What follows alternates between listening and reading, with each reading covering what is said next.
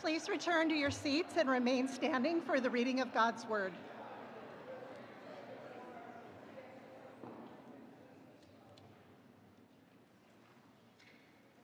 Today's reading is Luke 7 40 to 43. Jesus answered him, Simon, I have something to tell you. Tell me, teacher, he said. Two people owed money to a certain moneylender. One owed him 500 denarii and the other 50. Neither of them had the money to pay him back, so he forgave the debts of both.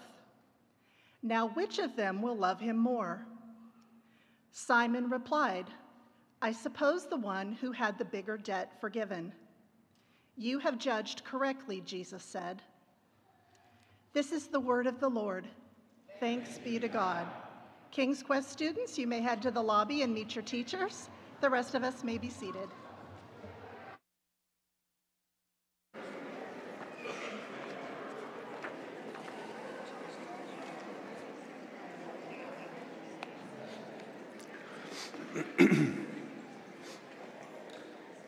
Well, good morning, Grace Long Beach. Happy Mother's Day. It's good to be here with you all. Uh, if you guys were here last week, then you realize that May is National Foster Care Awareness Month. And so Jeremy led us in a beautiful, beautiful prayer and challenge last week that, um, that really resonated with us, and as we've heard from you guys, with so many. And so Today, we want to continue acknowledging uh, this Foster Care Awareness Month. And so, we have the honor here at Grace to, to be a church that has a long, long history of having her members who have chosen to become resource parents. Uh, currently, we do have one family who is actively fostering, and very exciting, we have two families who are in the process of becoming licensed to foster. Yeah, yeah, that's something we clap for here. When we hear one another serving our community the ways that Jesus serves us, that's something that we get excited for, and we clap and we yell and we, we do those things. So don't be shy about that. For so many families, uh, we do have the opportunity to do things like child dedications, but we understand that as foster families, they don't have an opportunity to do that. So we do want to honor those families by actually commissioning them. We believe that this is one of the ways that we can tangibly demonstrate the love of Christ for all people. And so uh, those families are here with us for sake of privacy of protected information. We're not asking them to stand or do any of those things. Some of you guys know who they are, you love them, you support them well. Some of you will learn who they are and you will love them and you will support them well. For all of us, we know that they're here. And as Jeremy said last week, God may be inviting us to similar things. So we're going to pray for those families who um, have committed, who are in the process of committing, and we're also going to pray for those families who God may be inviting to foster as well. Will you pray with me? Jesus, we thank you for the families you have called to say yes to becoming resource parents. We mourn the reasons that this role is even needed, and yet we are grateful for these families' willingness to open up their homes and their hearts to children who just need safe and loving homes for a season. We pray for wisdom and discernment for each yes given to a child in need. We pray for a blessing of protection over their homes, their marriages, their families. And we pray that as we continue to move into this space, help us to welcome these kids as you have welcomed us. Help us to care for these families as you care for us. Help us to champion reconciliation as you are the one who is reconciling all things. In Jesus, we continue this prayer. Should we help? Should I help? We invite you to speak clearly. We pray this in your name, Jesus. Amen.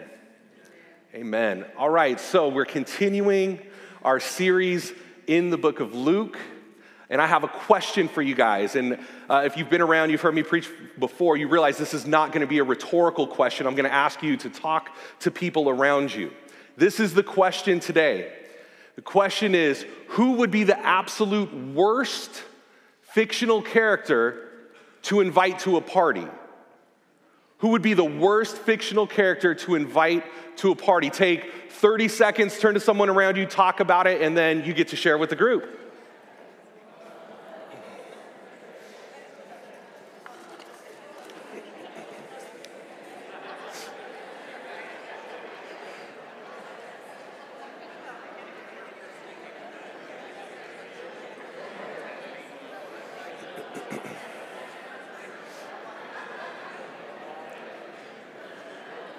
Worst fictional character to invite to a party. About 15 more seconds. 15 seconds.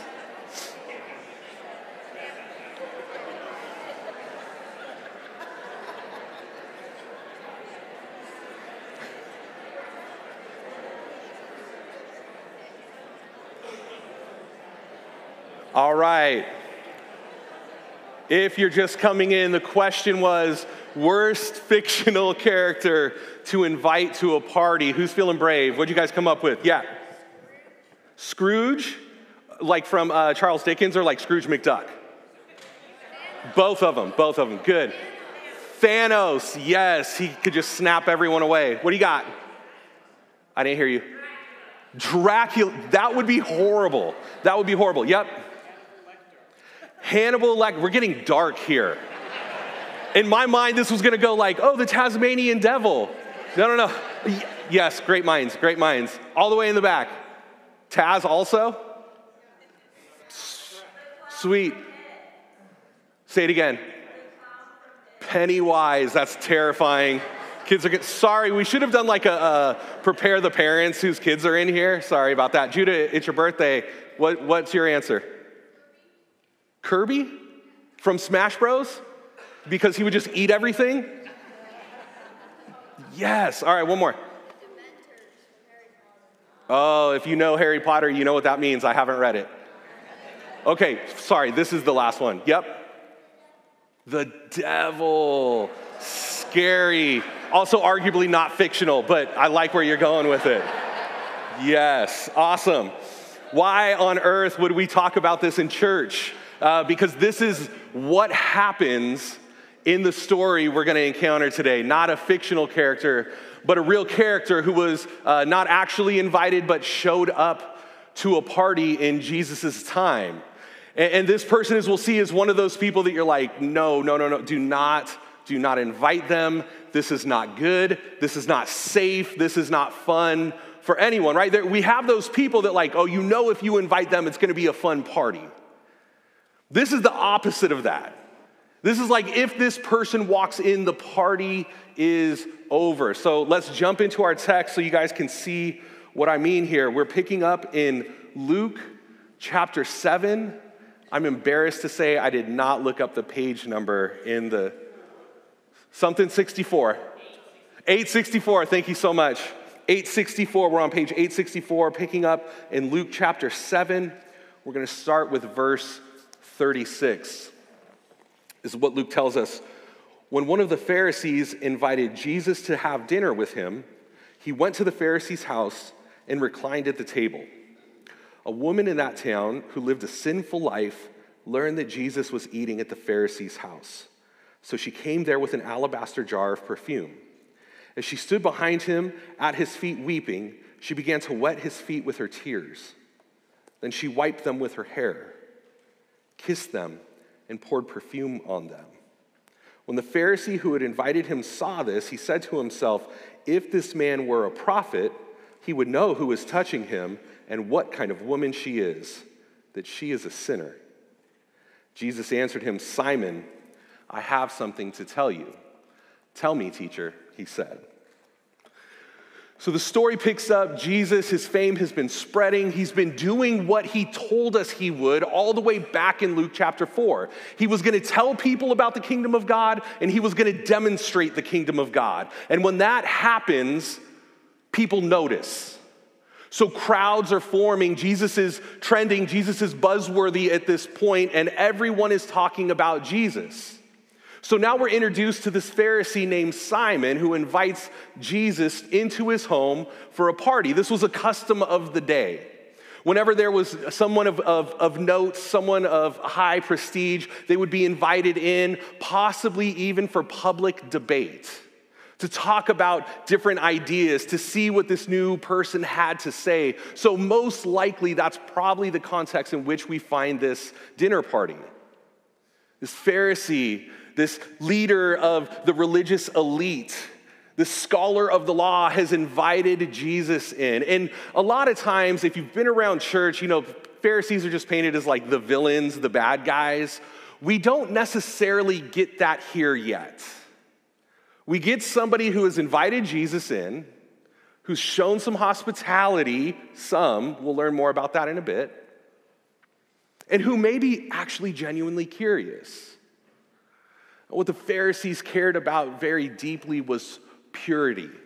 They wanted God's people to remain pure, undefiled by outsiders, undefiled even by themselves, because God's people have a history in their relationship with God of when they obey God, things go well, and when they disobey God, things don't go well, even to the point of outside kingdoms coming in and conquering them and carrying them into captivity. So, this isn't just because they're jerks. There's a reason that they cared about purity, that they have high standards of holiness for themselves and for others. And in she walked a woman who had a reputation, a, woman who was uninvited, at the very least, that alone would be scandalous, but she was known by her profession, the oldest profession in the world, so to speak. I'm trying to be careful here as we do have children present. A, a woman who sold herself for money. She has a history. She has a reputation. She's known in the community, and now we have Simon the Pharisee. What will he do with this person?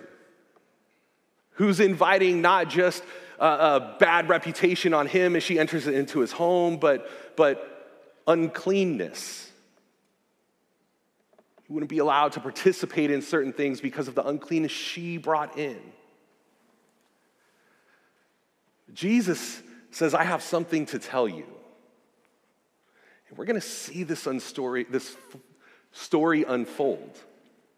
What's happening is Jesus is beginning to challenge Simon. Now, I, I want to help us think about this challenge. What we don't see is Jesus coming in, guns blazing, dropping the hammer. We don't see a Jesus of wrath in this story. We see a Jesus of challenge.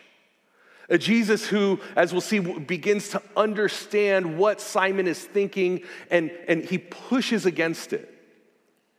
He pushes against what Simon is clutching to so that he can push him towards God's kingdom, and then Simon gets to decide how he'll respond. You see, Jesus challenges, and church, so should we. For a lot of us, that's why we're here. We've been challenged by Jesus at some point. At some point in our life, things were going in one direction and we knew that it was not heading in a great direction. Jesus challenged us and we changed course.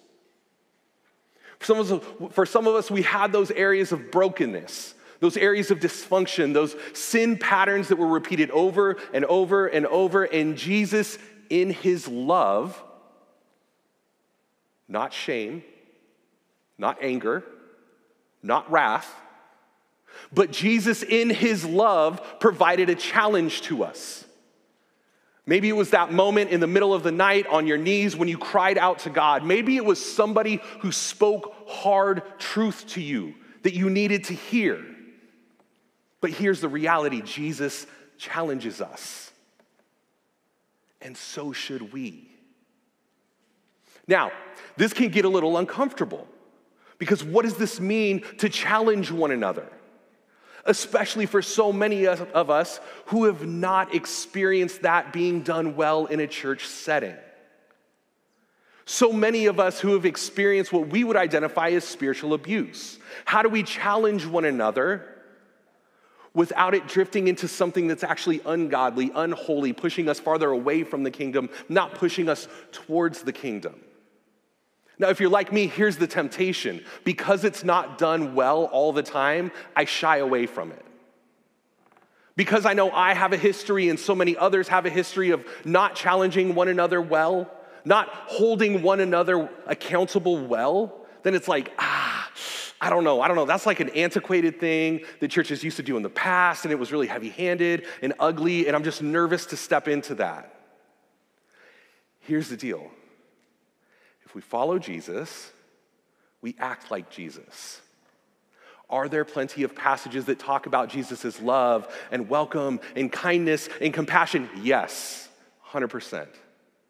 And there are other cha- passages that talk about Jesus challenging, holding people accountable, speaking truth to power, calling out sin for what it is. So, as God's people, we show the love and we show the compassion and we show the welcome and we also display the challenge. Right? That's actually loving.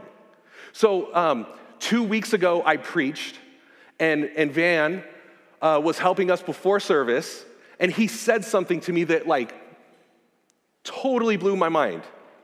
He said, When you don't tuck the cord in of your microphone in the back, it looks like a giant tail is hanging out. I've been here for 18 months and no one but Van last week told me that. Thanks a lot, guys. Have you had moments like this? You've been out all day, you've seen your friends, you've been at work, whatever, you get home and like, there's the booger, there's the thing in your teeth that no one said anything about. I see a lot of nods. I'm glad I'm not alone here. Thank you. It's actually loving to let somebody know, not just in the humorous things. It's actually loving to let somebody know when they are in sin. Now, there's a way we can do it. There, there's a posture that we should have as we are challenging. And it's the same posture that Jesus has one of kindness, one of welcome, one of love and grace and compassion and humility, but also, church, one of truth. I, I struggle with this as a dad. I struggle because we, we, go through this pattern. Maybe some of you can relate where, like, I'll tell my kids something, sorry guys, and they don't listen. Then I'll like tell them again, and I'm being really kind, and I'm being really, and then I tell them again, and then I tell them again, and then I tell them again, and then I tell them again, and as you can hear, my voice gets raised, and they're like, Dad, why are you yelling at us?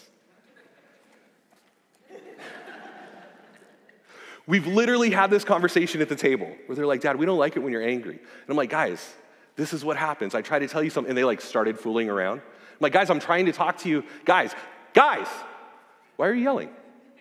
Like, literally, this is what I'm saying. This is exactly what I'm talking about. Here's the deal my wife comes alongside and she says, Hey, you're right.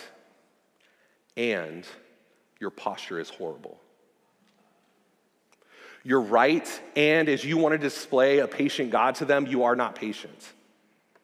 You're right, and as a father who values displaying the kindness of God to your children, you're not being kind. Now, does that mean my children get to run all over us? No, we're the parents. But I can challenge them in a better posture. I can challenge them in a way that is more Christ like. I can challenge them in a way that I would want to be challenged with love and kindness and patience and grace. All right, Jesus challenges us, so should we. Let's see how Jesus challenges Simon. We're going to pick up in verse 41. Luke chapter 7, verse 41. Jesus says this Two people owed money to a certain moneylender. One owed him 500 denarii, and the other 50. Neither of them had the money to pay him back, so he forgave the debts of both. Now, which of them will love him more? Simon replied, I suppose the one who had the bigger debt forgiven. You have judged correctly, Jesus said. Then he turned toward the woman and said to Simon, Do you see this woman? Do you see this woman? Not have you heard about this woman. Do you see this woman? I came into your house. You did not give me any water for my feet, but she wet my feet with her tears and wiped them with her hair. You did not give me a kiss, but this woman, from the time I entered, has not stopped kissing my feet. You did not put oil on my head, but she has poured perfume on my feet. Therefore, I tell you, her many sins have been forgiven, as her great love has shown. But whoever has been forgiven little loves little. Then Jesus said to her, Your sins are forgiven. The other guests began to say amongst themselves, Who is this who even forgives sins? Jesus said to the woman, Your faith has saved you. Go in peace. Here's a reality Jesus forgives. And, church, so should we. Jesus is aware of this woman's reputation. Jesus is aware of what she's done. Jesus is aware of how her reputation has spread. The fact that she has this large jar of perfume would suggest that she is a successful businesswoman, if you understand what I'm getting at. Jesus is aware. There, there is a scandal here for this woman who she is to be in this position, uninvited at this party, doing what she's doing at the feet of Jesus, letting her da- hair down, has cultural implications that are um, not things that we would talk about in church. This is a scandal. And as Jesus is calling Simon the Pharisee and the other guests at the party, he is doing the same thing. He says, Do you see her? Do you see who she is? Do you see that she's more than just her actions? Do you ask the questions of why she would enter into this business in the first place? Why she would stay? What would draw her? She knows her reputation. If everyone else knows her reputation, she knows her reputation. What would motivate her to come to the feet of Jesus? What was she thinking about as those tears were falling? What a posture of worship to dry his feet with her hair. Have you been moved like that? I have to ask myself, have I been moved like that at the feet of Jesus? knowing that He sees me, that He sees the things that I do that I don't want to admit at church, that He knows those things and He still invites me in, that He still welcomes me with open arms. This is something that we talk about week in and week out. God loves you, God forgives you. And for so many of us who have been around year after year after year, we hear the messages, we know the things, it's, it's here. But we pray that God continues to move it here to our hearts. We know the theological truths that, the, that God removes sin as far as the east is away from the west. And the reason that's the image, not north from south, because we can measure north from south, but we can't measure east from. We know all of the things, but do we feel those things? Are we willing to be vulnerable to display our worship of Jesus? Are we willing to look like a fool because we're so moved by the way God knows us and He still loves us? Sometimes it's more mind boggling to me, not that He loves me, but that He likes me. It feels almost like obligatory, right? Like if God's the father, like the father has to love the kids, right? But he, he not only loves you, he likes you. He prefers you. He wants to be with you. He calls his followers his friends at the end of John. When God looks at you, he knows the things that you've done, and he still smiles. He still feels joy in his belly. That's what this woman has experienced. That's why she doesn't care about the Pharisees. She doesn't care about the cultural standards. She doesn't care what it means that she lets her hair down. She comes to the feet of Jesus and weeps with joy because he forgives her in church. He forgives you. And so, because he forgives us, we should forgive one another. Because he has canceled that debt, because He has removed that burden that we have carried for so long, we are to operate in the same manner, forgiving one another. When we think of the things that we hold against one another, these things that we cling on to, the challenge is that most of the time you're right. You shouldn't forgive. You should be angry. You have every right to be. here's the kicker God shouldn't forgive us either. But he demonstrates his own love for us in this while we were still sinners, Christ died for us. And so, as we are a people who are forgiven, we are a people also who are called to forgive one another, to be moved with joy at this truth. It's not just theology we read in a textbook, it has real life implications for me and for you. It's not easy. But if Jesus forgives us, then he calls us to forgive one another as well. And so we're left at this dinner party. We have Simon who's being challenged. We have this woman who's being forgiven. And, and then we have like everyone else who's just kind of watching this thing unfold. And, and here's the deal Jesus doesn't like really tie a bow on it, it's kind of open ended. Hey, if you've experienced a lot of forgiveness, then you're going to forgive and you're going to have a lot of love. And if you haven't really experienced forgiveness, or at least not that much, because you can't admit that there's not that much you need to be forgiven of, you're probably not going to feel very loving or very forgiving. And then everyone, I imagine, because it doesn't say this in the text, is just kind of looking around at each other like, well, that was awkward. Like, what now? And that's the question, church. What now? Has Jesus challenged you? Has Jesus forgiven you? What now? Luke doesn't have to answer it for us because we answer it with our actions every day. What now? Jesus loves you. What now? Jesus forgives you. What now? Jesus challenges you. What now? Who will you be? What will your family look like? What will your community look like? If Jesus is active, then it should look like him. If he's not, then don't be surprised that it doesn't look like him.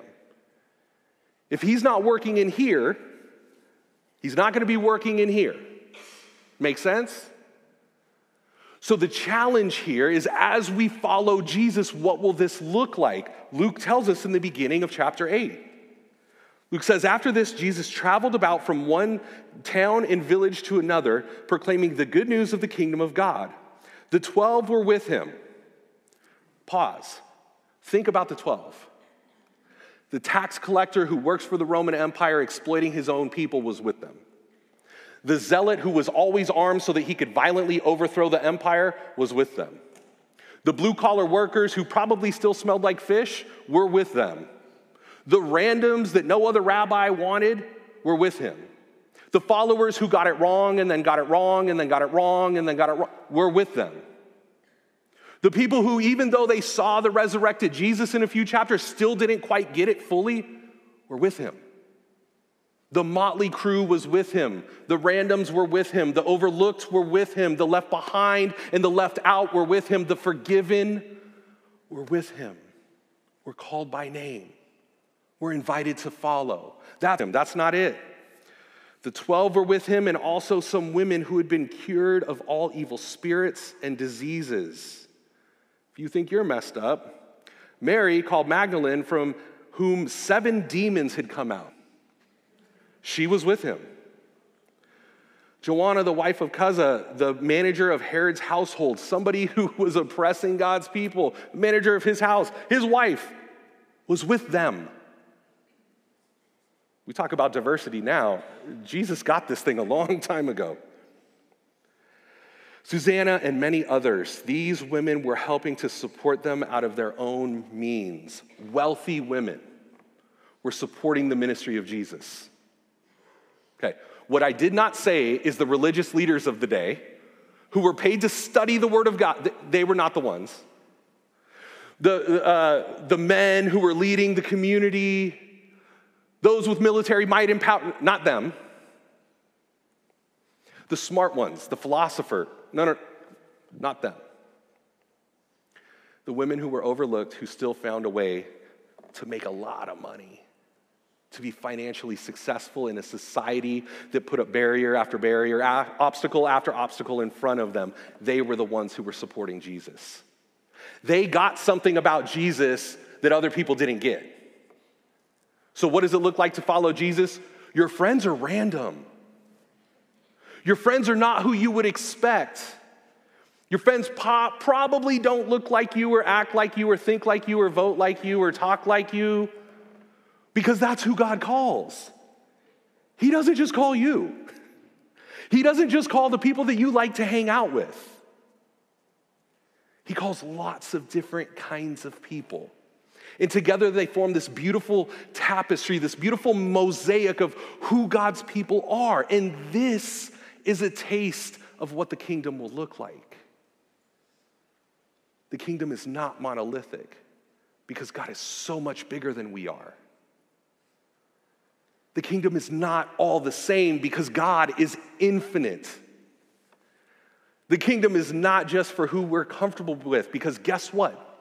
Other people aren't comfortable with you. But the kingdom is for all of us. The kingdom is for those of us who have been challenged by Jesus. The kingdom is for those of us who have been forgiven by Jesus. The kingdom is welcoming because if he welcomes us in, then odds are he's going to welcome other people in too. And so, as we move into our ministry time, church, this is what I want to leave us with. These truths that because Jesus loves you, he challenges you. Because Jesus loves you, he forgives you. And because Jesus loves you, he welcomes you. And if it's true for you, then it's true for us. If it's true for us, it's true for our city. It's true for those around us, those that Jesus has put us in the lives of, in our neighborhoods, in our places of work, our family members, our friends, our pickleball squad, our fantasy football, whatever you do for fun. Jesus has sent you in those areas. He's asking you to challenge as he has challenged you. He's asking you to forgive as he has forgiven you. He's asking you to welcome as he has welcomed you. And here's the tough part we hear it and we go, yeah, yeah, yeah, yeah, yeah. But that's not what we're here for. We're not here to listen and nod our heads and go on about our business. We show up because we expect Jesus to do something. We expect the Spirit to move. We expect the Father to reveal Himself to us. And so I want to ask you which of these is the hardest for you to actually hear, not just to listen to, but to actually hear, to feel. Is it the challenge of Jesus? Are there those things that you have been trying to, like, you know, I know Jesus knows everything, but not this thing. I, I got like my secret box that I'm not giving over to Jesus. Maybe that's it. Maybe that's the challenge. Maybe it's this forgiveness. In, church, it goes both ways, right? Maybe the hard thing is that Jesus forgives you. And he means it. You're forgiven. Maybe the hard thing is that he's calling you to forgive someone else. Maybe it's that welcome piece. Maybe you can remember what somebody did so long ago and it just, ugh, they're still here. How could they still be here? Maybe Jesus is calling you to welcome them and forgive them.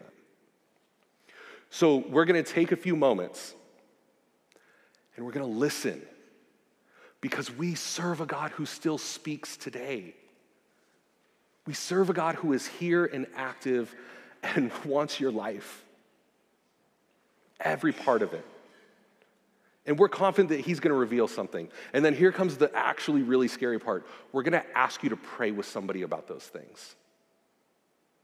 Now, this may feel uncomfortable. You may not know the people around you. There's going to be a prayer team. They're really great. They're like the best prayers ever. Um, they're going to be on either side. So if, if God is stirring something and you know you need prayer, you feel it right now, you know that you need to get up even though you don't want to, there's going to be our prayer team. You guys can come up now. They'll be on either side of the sanctuary and they would love to pray for you. Sometimes we don't have the words. We need somebody else to say those things to God on our behalf. If that's you, I know you know it here are people who are very kind and would love to pray with you. And so Dave's gonna, Dave and the band are going to play some music. We're going to listen. We're going to hear from God, and then we're going to respond in prayer for one another. Amen? Amen.